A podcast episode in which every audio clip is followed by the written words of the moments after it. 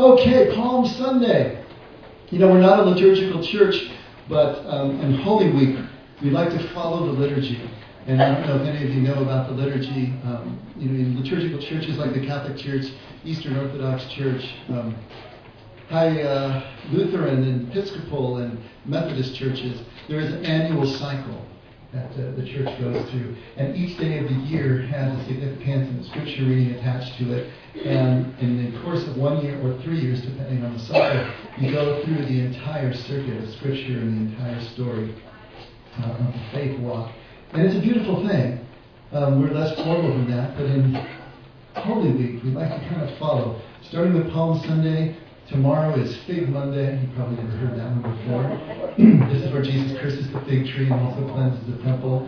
And then there is Holy Tuesday, and that is associated with the 10 virgins, the foolish ones and the wise ones who have the oil and don't have the oil.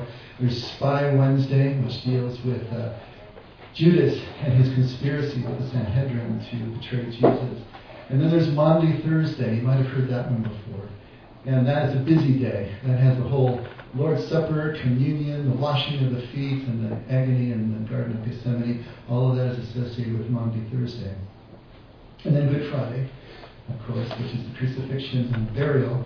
Holy Saturday is a day of complete rest. Jesus is in the tomb, in the grave, and anticipating, of course, Easter Sunday and resurrection. So moving through that liturgy is what we're doing. And if you're signed up on our email list, we're giving little devotionals every morning, which will kind of, you know, just put a little bit more into what is going on in those scriptural passages and why they were important enough to the church over a period of 2,000 years to build this liturgy around them.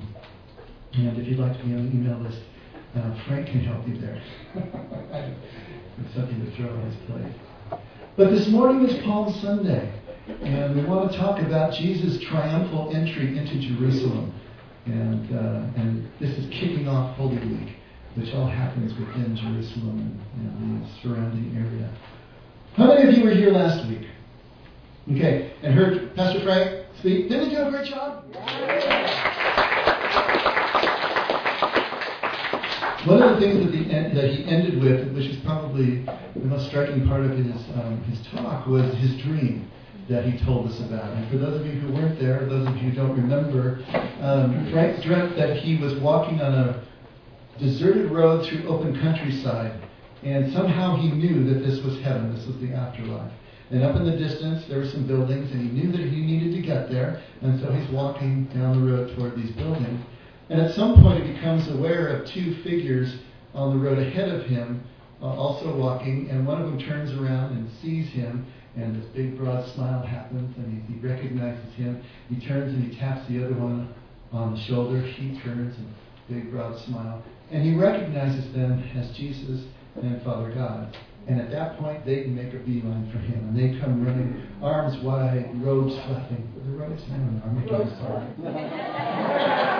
That's the way I imagined it in my mind.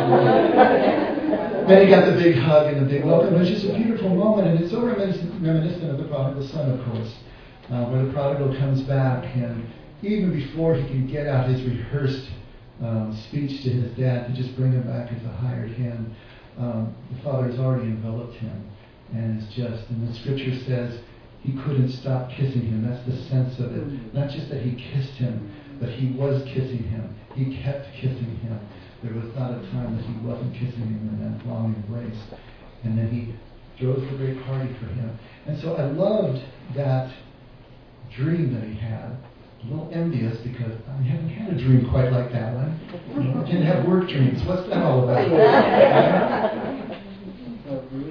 But as I was thinking about this, and in light of what we're going to talk about today in Palm Sunday, you know, let me put it this way. In another lifetime, I was on in a traveling troop. It was called Up With People. We traveled all over the United States, and we were in the Midwest someplace, and we were in a home for Down syndrome children. And so we were playing for the Down syndrome kids. Now, all of them were just kids. You know, there were some adults, 30-year-olds and so on and so forth. But of course, they were like 5- and 4-year-olds in terms of their development.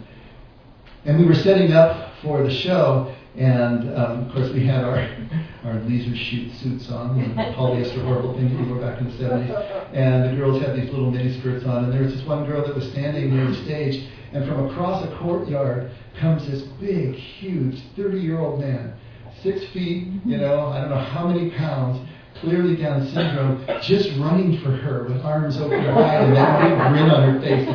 And she is just turning white. And of course, all the staff is running for them. And that was a little bit different experience with the arms open wide and running.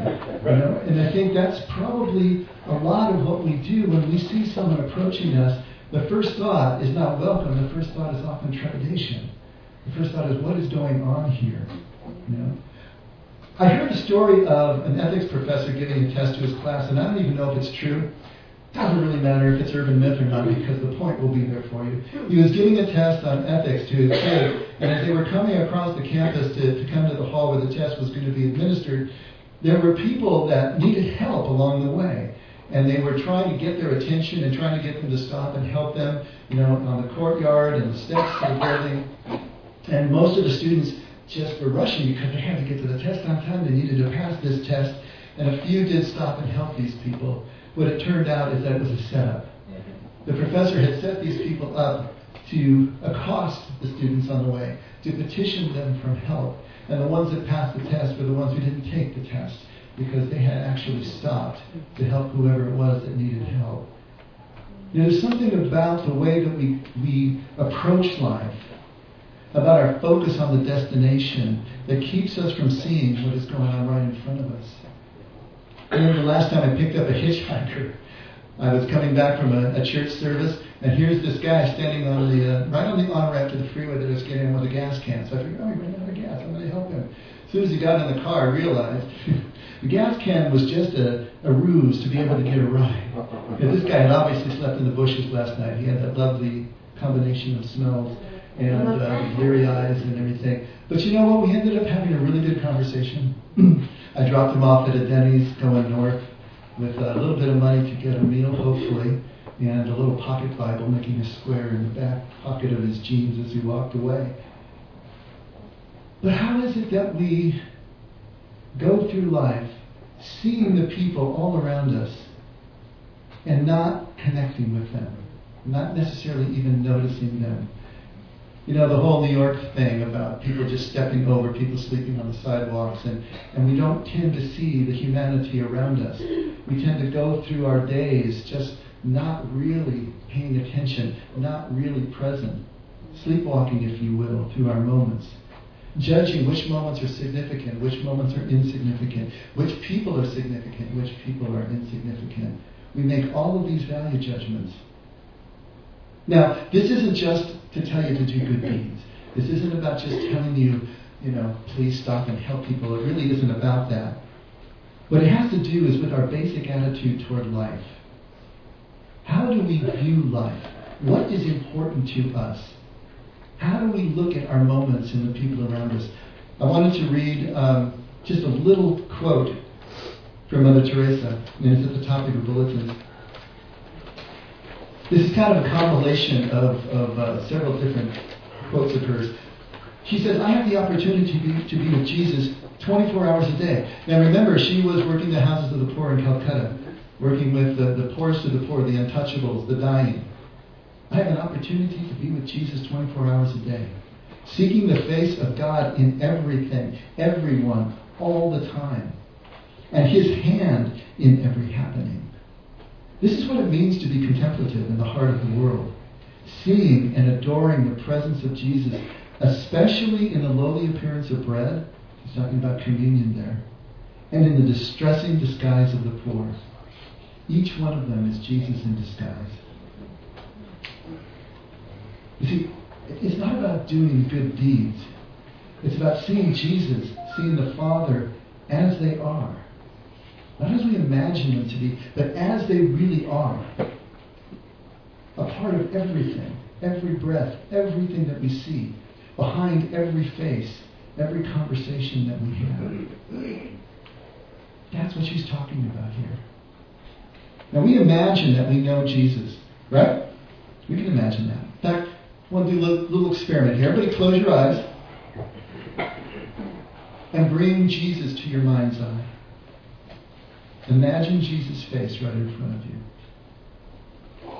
Frank saw him on the road. He knew who he was instantly. Who is Jesus for you? Can you see him? All right, now open your eyes and look at the picture in your bulletins. Is that what you saw? No. I would imagine not. We have a cultural imagining of Jesus. We have a way of seeing Jesus that is traditional, that has been handed down to us in Western tradition. He's tall, he's got long hair, he's got blue eyes, he's got the aquiline nose, he's got those chiseled features. We know Jesus, that Jesus. But this is a forensic anthropologist's take on what Jesus would have looked like. Now, how do we know that Jesus would look like the average Galilean male in the first century? Couldn't he have been different? Yeah, he could have been different. Something to be said about recessive genes. He could have had blue eyes. But think about this. At the Garden of Gethsemane, which is happening on Monday, Thursday, hence, Judas had to be hired conspiratorially to point Jesus out because nobody knew who he was in the crowd.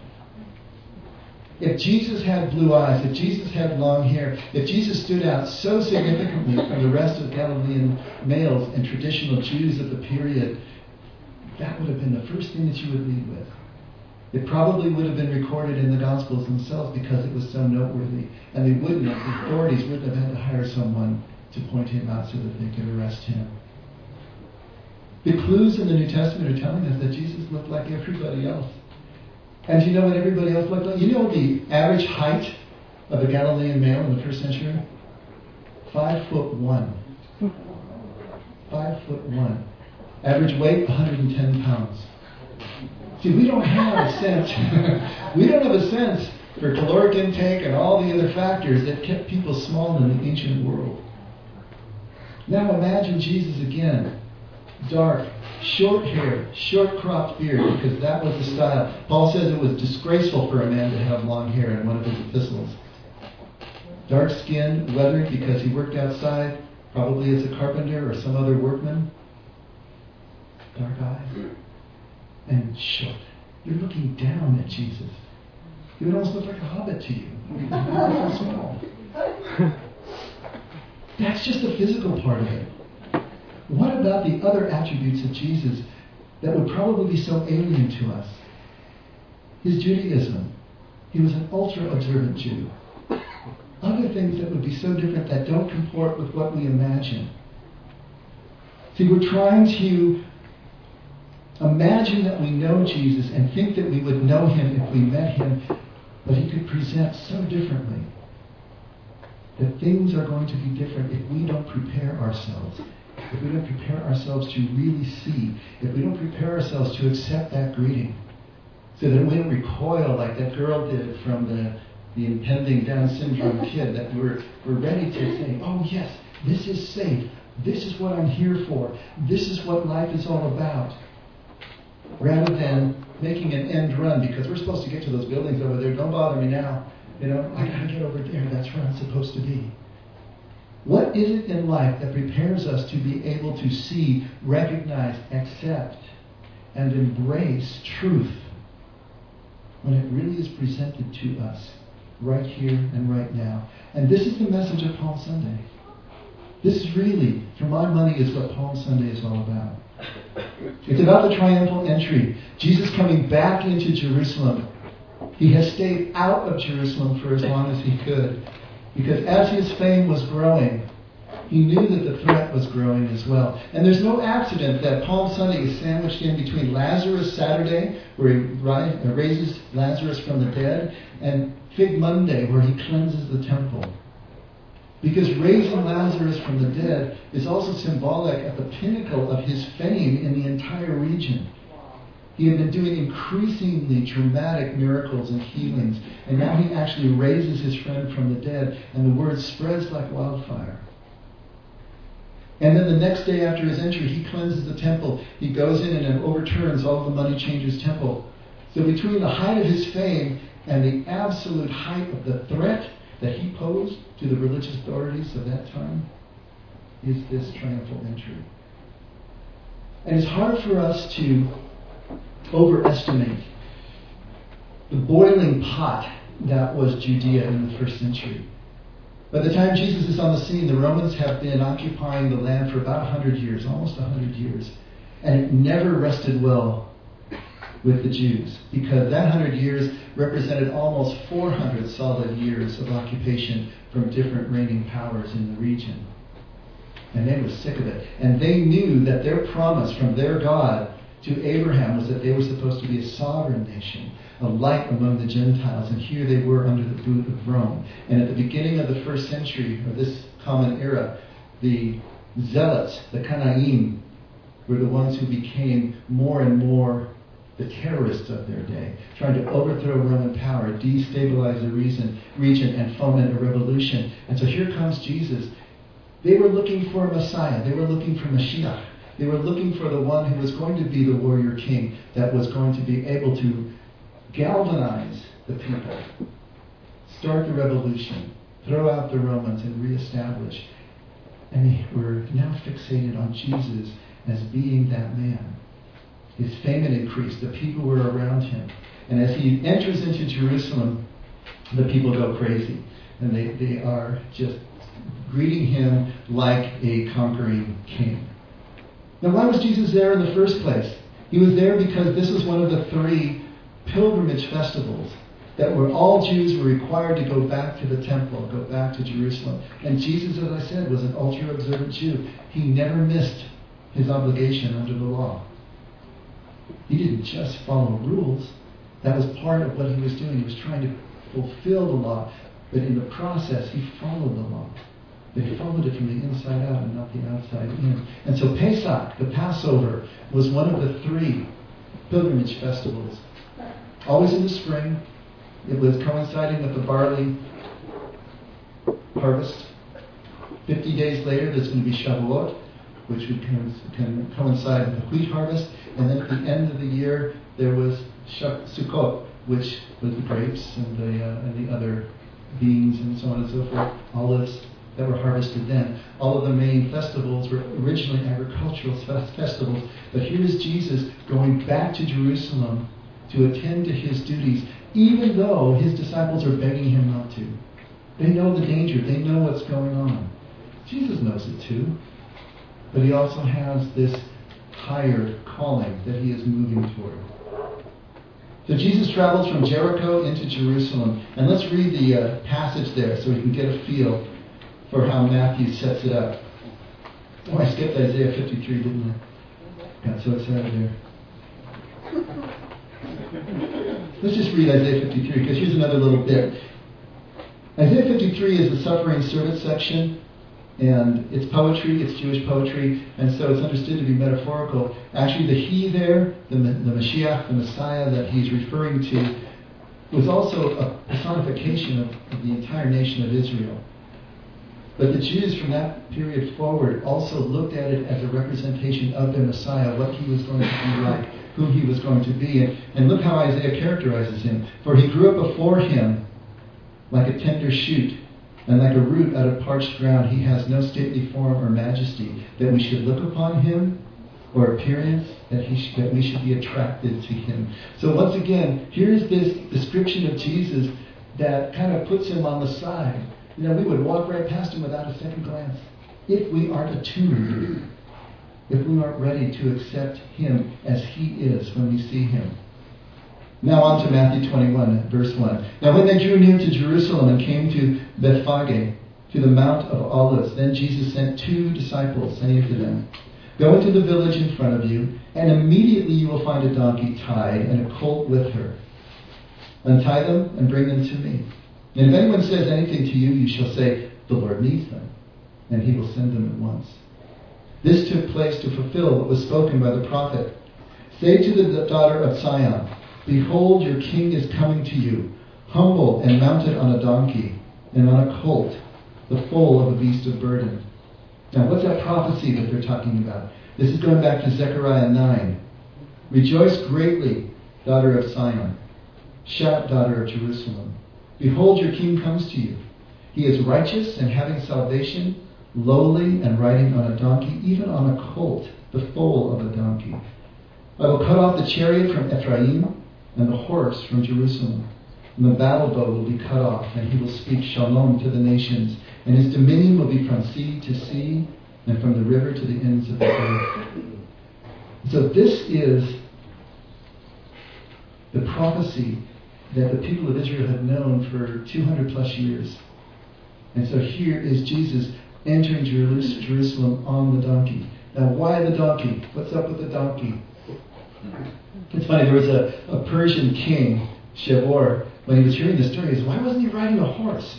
Because the horse in the ancient world, and especially the Near East, was a symbol of war. If a king entered the city on a horse, he was coming to bring war. He was coming to oppress. He was coming to occupy. But if he came on a donkey, he was coming in peace. And this was known throughout the Near East. To come on a donkey is to come in peace. To come on the foal of a donkey, on the colt of a donkey, a little baby donkey, is just making the point that much finer. This practice goes all the way back to David in Jewish circles. And so he comes in on the donkey. The disciples went, and Jesus did, and had directed them. They brought the donkey and the colt and put on them their cloaks, and he sat on them. And most of the crowd spread their cloaks on the road, and others cut branches from the trees and spread them on the road. And the crowds that went before him that followed were shouting, Hosanna to the Son of David, blessed is he who comes in the name of the Lord, Hosanna in the highest. And so this was all just regular, traditional, cultural practice. To spread your cloaks, your mantle, before the king who enters. To wave the palm branches. And what is it about palm branches? Well, palms were the symbol of triumph and the symbol of victory throughout the ancient world. And for Judaism, the date palm was a symbol of peace and the symbol of plenty. And so it was customary for people to wave the palm fronds to the victorious king as he came back into their midst. And here comes Jesus on the donkey, which is a symbol of peace.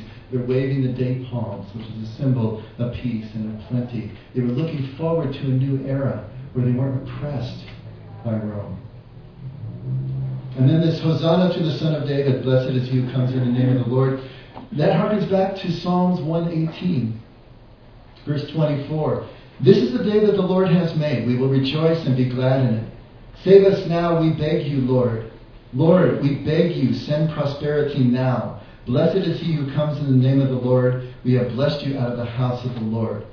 Save us now, we beg you, O Lord. Literally in Hebrew, that is Hoshiana ana Yahweh. Hoshiana. Hoshiana is where we get Hosanna. That is translated and transliterated into our language. Hoshiana. So save us. Literally, save us, we beseech you, is what they're screaming and crying to Jesus as they wave these palm fronds. And so the question then becomes, I suppose, save us from what? Right? What are we saving us from? What is this all about? Well, that depends on who you ask. All of this has to do with people's points of view. There are four major groups in this scene, and you can just imagine it like a movie. You've probably seen the scene in movies over and over again. All the people, and you got the Pharisees and the Sadducees, they're watching from the porticos, and you got the Roman guards over here, and you got the people and the zealots all mixed in. All of these people, in all of this cacophony, all having different reactions to the same thing that's going on before them. And so for the people, and for the zealots, who was this group that was trying to destabilize Roman power, Jesus for them is representing this warrior king that they were looking for, this Mashiach, this Messiah. Saved from what? They wanted to be saved from Roman occupation. They wanted to be saved from Roman power, from Roman cruelty, from Roman taxes. They wanted to be able to keep more of what they worked for and what they earned, like anybody would. But that's what they were looking for. Through their need, through their desires, they saw what they wanted to see. They saw the coming of this, or the building, the making of this warrior king who was building his base, his political base, if you will, his army, so that he could then move into the next phase of his reign as they saw it. Then there's the Pharisees and the Sadducees. These are the religious leaders. These are the ones who kept and ran the temple. What do they see when they see Jesus? Well, they see Jesus as a threat. They need to be saved from the threat that Jesus proposes to their way of life. The Pharisees got their power directly from the people because they were the lawyers of the law, the self-appointed lawyers of the law. No one could figure out the law anymore. They made it so complex. I guess lawyers do that today as well. Not lawyers, lawmakers. But they couldn't figure it out, so they had to go to the Pharisees just to be able to be declared clean enough to be able to do commerce and be part of the community. And the Sadducees were the ones who were in charge of the temple. They were the ones who actually declared the people clean after they were sent there by the Pharisees. And so they had a kind of a two-step thing going on here with the people. And Jesus was trying to cut out the middleman. He was trying to get the people directly connected with their Father again, since they had been separated over the last few centuries by this growing power within their own religion. And Jesus was that threat. The people were actually listening to him and not to them, and that's dangerous. Then you have the Romans. They looked at Jesus in the same way. He was a threat to their power base, just different power base. They were concerned about the religious trappings. They didn't care. When they conquered a people, you could practice whatever you wanted to practice as long as you kept the taxes flowing back to Rome. The Roman Empire was sort of soulless in that way. It didn't have any really strong beliefs other than its own power, other than the money that they needed to keep the gears running in their own machinery. And so they were worried, save us from riot, save us from sedition, save us from a coming revolution. That's what they were looking at when they saw Jesus, and they just needed to make sure that that didn't happen. And then there were Jesus' own followers. What were they looking at when they saw Jesus? Well, they saw the Mashiach as well. They were following him because they believed that he was going to be this Messiah, this warrior king. But it was going to be different with them because they were on the inside. They were the ones who were there from the beginning. They were going to be able to ride Jesus' coattails to a power and to a glory that they had never known before, because Jesus' followers came from the margins. Jesus' followers came from the poorest of the poor, the backwater, the people that nobody else would give a second glance to. Jesus gave them the first glance and pulled them in. But they misunderstood. In just the chapter right before this one, chapter 20, I don't have it in your bulletins because I didn't have space, but the chapter right before, James and John approached Jesus with their mother to ask that in his coming kingdom they want to be able to sit on his right hand and his left hand. In other words, they wanted to be the second in command. And they sent their mother to lobby for them to try to make this happen. But Jesus answers, "You don't know what you're asking. Are you able to drink the cup that I'm about to drink? If you want to be second command to my kingdom, I know you have an imagination, you have an image of what that is, but you don't know what you're asking. Are you able to drink the cup that I'm about to drink?" And they said to him, "We are able."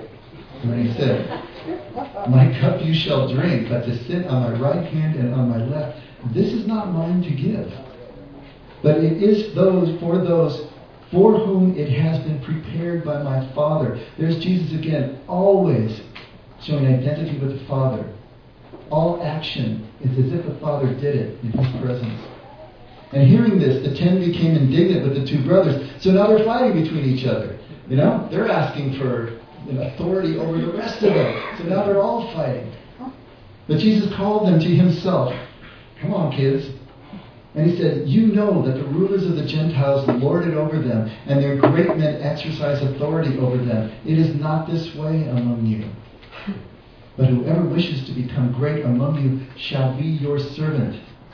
And whoever wishes to be first among you shall be your slave, just as the Son of Man did not come to be served, but to serve and to give his life as a ransom for many." So here's Jesus giving us a self-portrait. He's trying to show us who he really is. He's always trying to show us who he really is, and thereby show us who the Father really is. He didn't come to be served. He came to serve. He didn't come to create the tip of the pyramid where he could be above everyone else. He was at the bottom, serving, washing the feet. Well, if they didn't get it here, will they get it at the Last Supper when he washes their feet? This is such a radical message, and in that culture and in ours, it is so hard for us to get the fact that Jesus was a servant leader, that Jesus was not afraid to be vulnerable, at the edges of life. He's trying to show us who He is, but we just keep seeing what we want to see, what our fear dictates that we need to see. It keeps coming back to that. Now, in 5 days, from Palm Sunday to Good Friday, the people are going to go from Hosanna, to blessed is he who comes in the name of the Lord, to crucify him. How quickly we turn on those who disappoint us. Right? It's in human nature. But Jesus is not giving us what we want. That's not his mission. He's inviting us to see what is real, what is true. That's a very different thing. He is not afraid to show us what is real in the face of all our petitions. All our save us from this and save us from that. He's just showing us, this is who I am. This is who my Father is. This is what reality looks like. Come and see. And what is real? Who is this Jesus who's riding a donkey into our lives? Have you really ever considered that Jesus? Outside of all the cultural trappings, outside of all of your felt needs, outside of all the religious understanding, theological understanding. In Matthew 16, Jesus asks a central question to his followers. He says, who do you say that I am? Who do you say that I am? And they all have a lot of different answers. But that is the question. Who do you say that Jesus is? Who is he to you? Because Jesus is so radical in who he really is. In this window to ultimate reality that he's providing. That's upsetting to us. If you're not upset, then you're not really considering who Jesus really is. And that sounds weird to say. But if it hasn't disturbed you, if it hasn't disoriented you, if it hasn't just rocked your world, then how can you say that you really consider who Jesus is and not just allow him to pass through your own filter of belief, your own filter of felt needs, so that he morphs into what you already know, already are familiar with? Because if you really meet the authentic Jesus, you cannot remain unchanged. It's impossible. Jesus is that agent for change.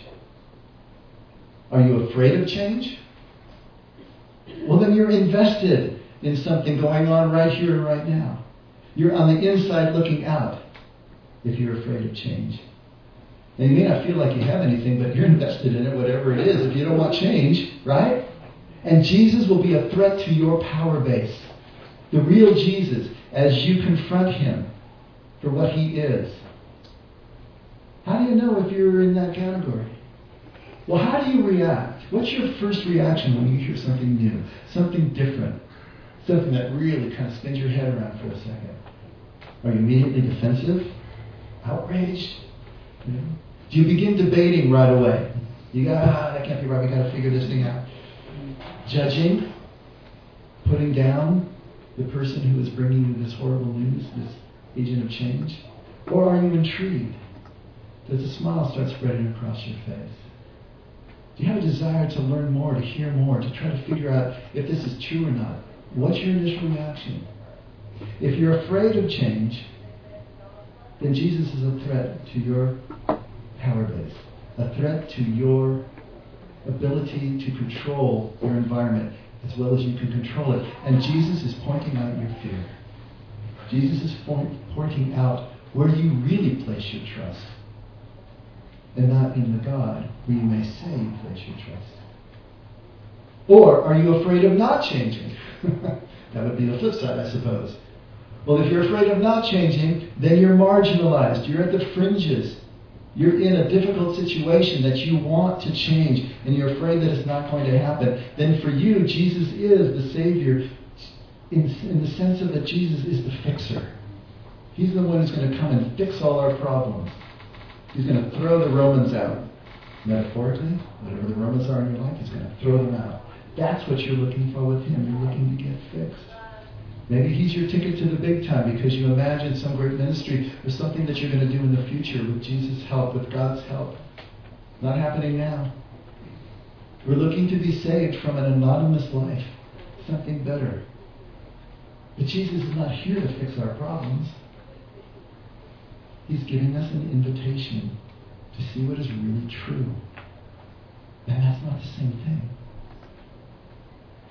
Although once imbued with truth, once having that blessed assurance that all things are going to be okay, we're much more empowered to fix the problems that we face, or to be able to move through them with perseverance, with balance, even if we can't fix them. The problems become less important in our lives as the real perspective of truth starts to come through. This is what Palm Sunday is all about. When are we confronted by this real Jesus? Take a look at Luke 19. Turn to verse 41. When Jesus approached Jerusalem, He saw the city and wept over it. One of two times the New Testament reports Jesus is weeping. And He says, "If you had known in this day, even you, the things which make for peace. But now they have been hidden from your eyes. For the days will come upon you when your enemies will throw up a barricade against you and surround you and hem you in on every side. And they will level you to the ground and your children within you. And they will not leave in you one stone upon another.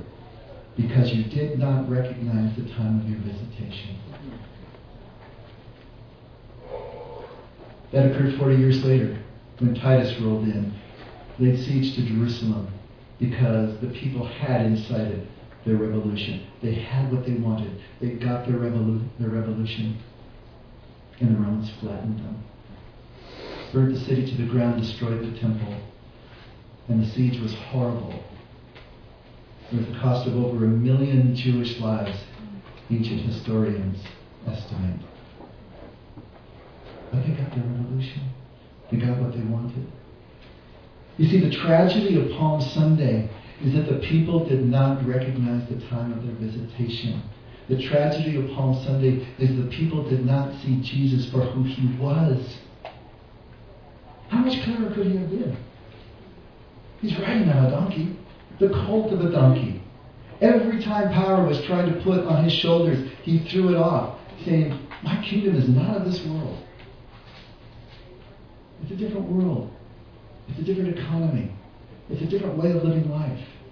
Romans or no Romans, makes no never mind. If you are living this kingdom that I am bringing you, that is not out there someplace that you can get by revolution or acquisition. It's right here and it's right now, and you can't acquire it. You can only accept and receive it." Can you understand that? Can you understand what I'm trying to tell you?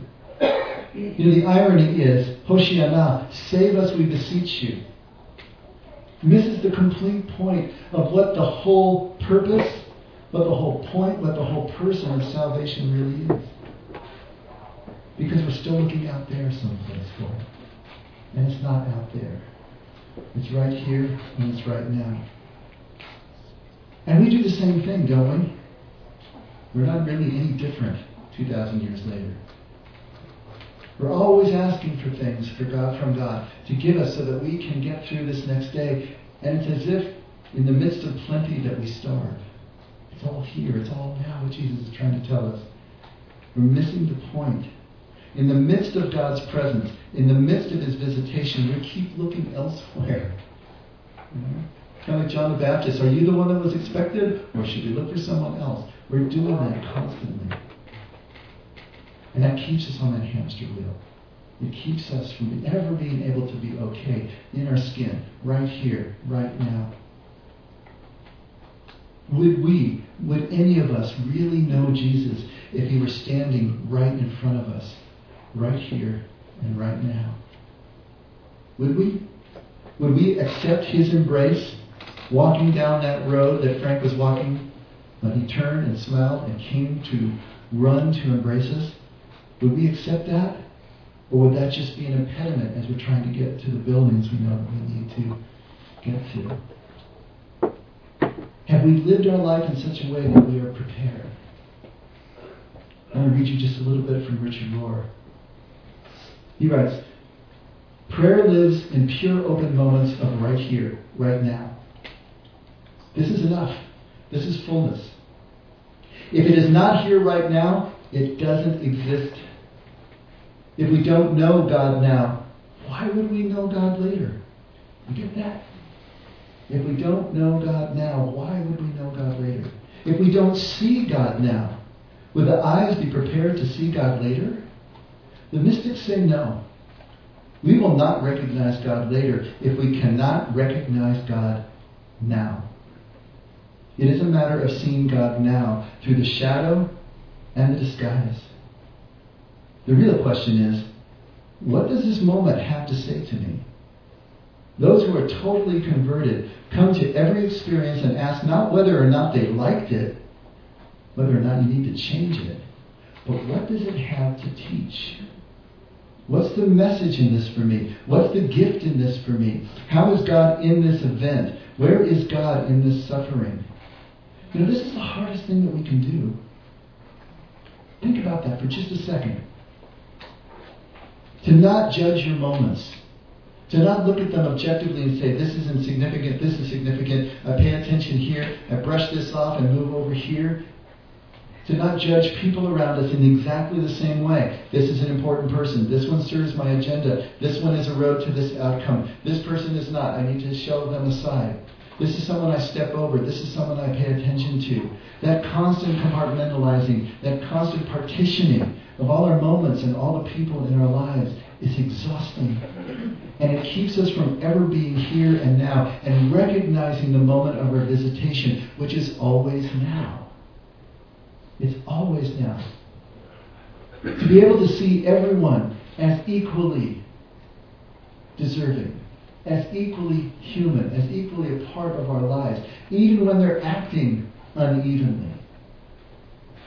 To deal with the uneven actions and behavior as we need to and as we must, to protect the people around us, but to maintain in our heart the connection with the essential equality that each one of us represents, that each of our moments represents, is to start to learn something about God's love, which has no degree, which has no favorites, because all are favorites of God.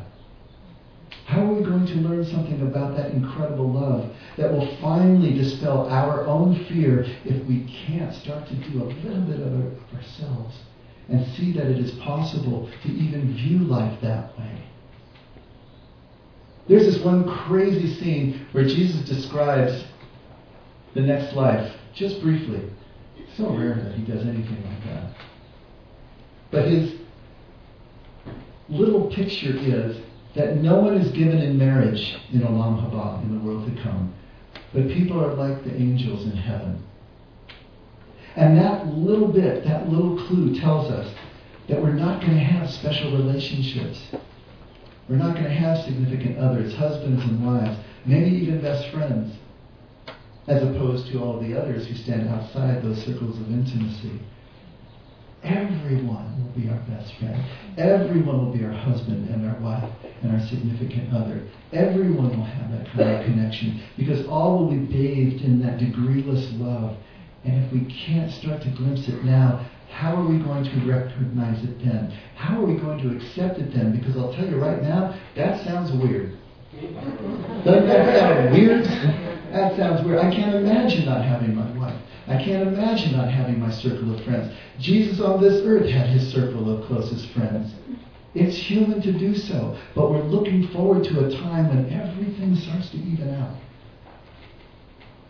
Where the smile of those two figures on the road that turn, it's for us fully. And the next one, and the next one, and the next one. There is no differentiation. Everyone is greeted the same. Everyone gets paid the same. Everyone gets the calf killed and the party thrown. Can we even start to imagine that? Not if we don't start to practice it somehow, some way now, and recognize the hour of our visitation. Let's read Mother Teresa again, if I can find it. Maybe this will bring her back into a different kind of clarity. I have an opportunity to be with Jesus 24 hours a day. seeking the face of God in everything, everyone, all the time, and His hand in every happening. This is what it means to be contemplative in the heart of the world, seeing and adoring the presence of Jesus, especially in the lowly appearance of bread and in the distressing disguise of the poor. Each one of them is Jesus in disguise. Do you see how what she is saying, what Rohr is saying, what Jesus is saying, is all one and the same thing? They're all driving us in the same direction because they're all approaching this truth just from different perspectives, different expressions. But it's one thing that's going on. For Mother Teresa, the least of these that Jesus is speaking about is the poor. And I guess I didn't read that yet because I'm just all over the place this morning. But let's just read this last bit, Matthew 25. This is the great scene of the separation of the sheep and the goats, and he's talking to the people on his right. You know, and he says, "Hey, come on in with me. Come on into the kingdom. Because when I was hungry, you fed me. And when I was thirsty, you gave me something to drink. And when I was naked, you clothed me. You visited me in prison." And then people say to him, "Lord, when did we see you hungry and feed you? Or thirsty and give you something to drink? And when did we see you a stranger and invite you in, or naked and clothe you? And when did we see you sick or in prison and come to you?" And the king will answer and say to them, "Truly I say to you, to the extent that you did it to one of these brothers of mine, even the least of these, you did it to me." You did it to me. Even the least of these. Jesus is in the least of these. Jesus is the least of these. Mother Teresa sees the least of these in the poor. That turns out to be a real scholarly debate. I had no idea that people disagreed on who the least of these were. Sometimes it's the poor, sometimes it's Jesus' actual physical kin, because he calls them brothers and sisters. Sometimes it's just relegated to the disciples. You know what? I think it's really all of those, or maybe none of those. Because the least of these is anything that you see as insignificant in your life. This moment, this person, this job, this conversation, whatever you deem as insignificant is the least of these. But we have to start paying attention because Jesus is the least of these. There is no insignificant moment in your life except the one that you don't participate in. To recognize the moment of your visitation is to be present to this moment right here and right now. To fully immerse in it. To find Jesus behind the eyes of the person that you're talking to, even if you don't like the person you're talking to, even if you're bored with the conversation, it doesn't matter. It is a sacred moment if you bring your presence to it. And more, if we can live our lives that way, we are recognizing our visitation. We are entering into everything the kingdom is all about. Jesus is always the least of these. He sets himself up that way. It's his self-portrait. He washes the feet. He is the servant. He is the vulnerable one, the unassuming one, the one that you wouldn't give a second glance to. That's who he is. But inside, from the inside out, is everything that there is. If we can train ourselves to actually be there and see that. He's always riding the donkey. The colt to the donkey. And we are all the least of these as well. And that is the point, isn't it? That even if we see ourselves as least, if we don't think well of ourselves, if we are hard on ourselves, that's exactly what makes us special, significant. Because Jesus is the least of these. He's with us. He's in us. He's through us, as kingdom is as well. I wanted to end just a little paragraph or two from Thomas Merton. Merton was a monk, a Trappist monk, some of you may be familiar with him, who thought that in order to get closer to God, what he needed to do was to separate himself from humanity. And he entered a cloistered monastery that kept him apart from all the people of the world except his community itself. And later on in life, after he had been a monk for 15, 20 years, he went out on a shopping trip downtown Louisville, Kentucky, because his monastery was in the countryside. And he had an experience right in the shopping district. And he writes, "Yesterday, in Louisville, at the corner of 4th and Walnut, in the center of the shopping district, I was suddenly overwhelmed with the realization that I loved all those people. That they were mine and I theirs. That we could not be alien to one another, even though we were total strangers. It was like waking from a dream, the dream of separateness, of the special vocation to be different. Thank God, thank God. I am only another member of the human race like all the rest. I have the immense joy of being a man, as if the sorrows of our condition could really matter once we begin to realize who and what we are.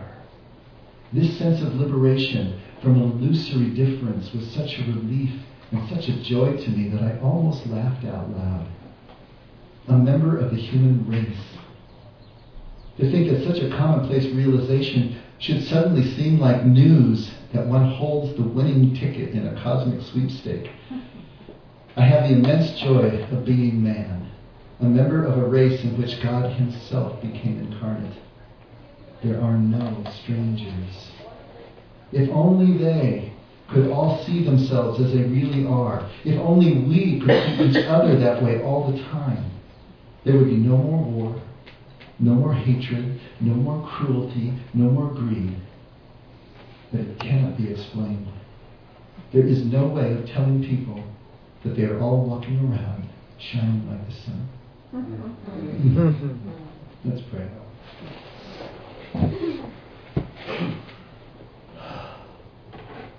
Father, for just a moment, help us to see ourselves the way you see us, walking around shining like the sun. We need our own 4th and Walnut moment, where we can strip away the veneer, pull back the curtain for just a moment and see this reality, see you as the glue holding everything together as it really, really is. We want to see that, we want to know that, we want to experience that. Help us again to do whatever it takes, whatever we have to risk, whatever steps we have to take, whatever resistance we have to overcome, to put ourselves in the position where that moment becomes realized. Where we do know that we know because we have seen it for ourselves that there is so much more here than we normally deal with each day. Father, your love is overwhelming. It's incomprehensible. Help us to just taste a little bit so that we can go forward and taste more and more as we go. Lose our fear and become completely free, knowing that you are with us and part of everything that we do, every moment of our lives. We love you. We know you love us back. Thank you, Father. Help us never forget we can only do any of this love because you loved us first. In Jesus' name. Amen.